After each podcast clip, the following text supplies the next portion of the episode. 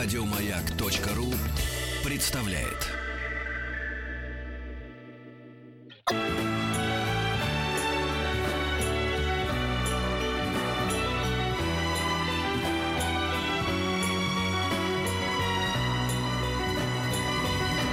Спутник кинозрителя. Давай про кинофестиваль. А, Московский кинофестиваль открывается только 22 а, июня, но просто сегодня объявили программу. И я хочу очень коротко сказать, во-первых, в жюри мы увидим прекрасную, э, невзирая на возраст, Арнеллу Мути.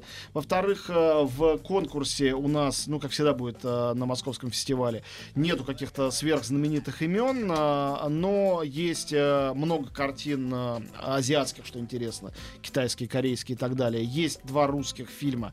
Фильм Владимира Котта «Карп замороженный» и Вадима Перельмана «Купи меня». Про это «Купи меня» как про скандальный фильм с каким-то таким эротическим подтекстом. На самом деле очень много говорили. Про что? А, ну, судя по всему, именно про, Ну, про женщин, про продажность продажи. женщин, конечно, в нашем э, мире. Но я не смотрел, пойду смотреть на фестивале, естественно. А, думаю, то, что э, больше заинтересует многих, э, то, что будет показано вне конкурса в специальных программах, там э, а, огромное количество всяких вещей, которые до нас не добирались. Например, берлинские фильмы, э, фильм Акикури Смяки, «Пос- э, «Обратная сторона надежды», фильм Ильдика Иньеди, победивший э, о теле и о душе, фильм «След зверя» Агнешки Холланд и последняя, э, завершен незадолго до его смерти, картина Анджея Вайды «После образа». Это будет показано в программе Андрея Плахова, она в этом году называется «Эйфория окраины» и говорит о восточноевропейском кино. Ну и, на мой взгляд, это очень интересно. Э, И фильмы, вот, которые я перечислил, мне просто очень нравятся. Э, Совершенно душераздирающая экранизация Мапасановского романа «Жизнь», в частности, будет показана в программе «8,5 фильмов» у Петра Шапотинника. Там же будет картина «Женщина, которая ушла» по мотивам Льва Толстого. Фильм филиппинца Лава Диаса, победивший на э, Венецианском фестивале э, значит, в прошлом году.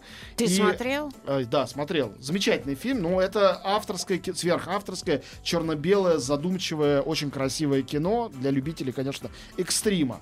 И Бруно Дюмон э, со своим э, фильмом «Жанет». Это мюзикл про детские годы Жанны Дарк. Я сейчас его пропустил в Каннах, просто не пропустил, не смог войти. Такая была Детские очередь. годы Жанны. Да, да, да, до того, как она пошла, до того, как она стала Орлеанской девой. Вот. Панк, трэш, хард-рок, опера про юность Орлеанской девы. Думаю, что это очень забавно. Вот. э, И, ну, то есть, уверен в этом. И э, будет, э, как ни странно, программа северокорейского кино. Один раз такое было лет 10 или 15 уже назад на Московском фестивале. Было не оторваться. Всем советую не пропускать Там в этот кино? раз. Вот.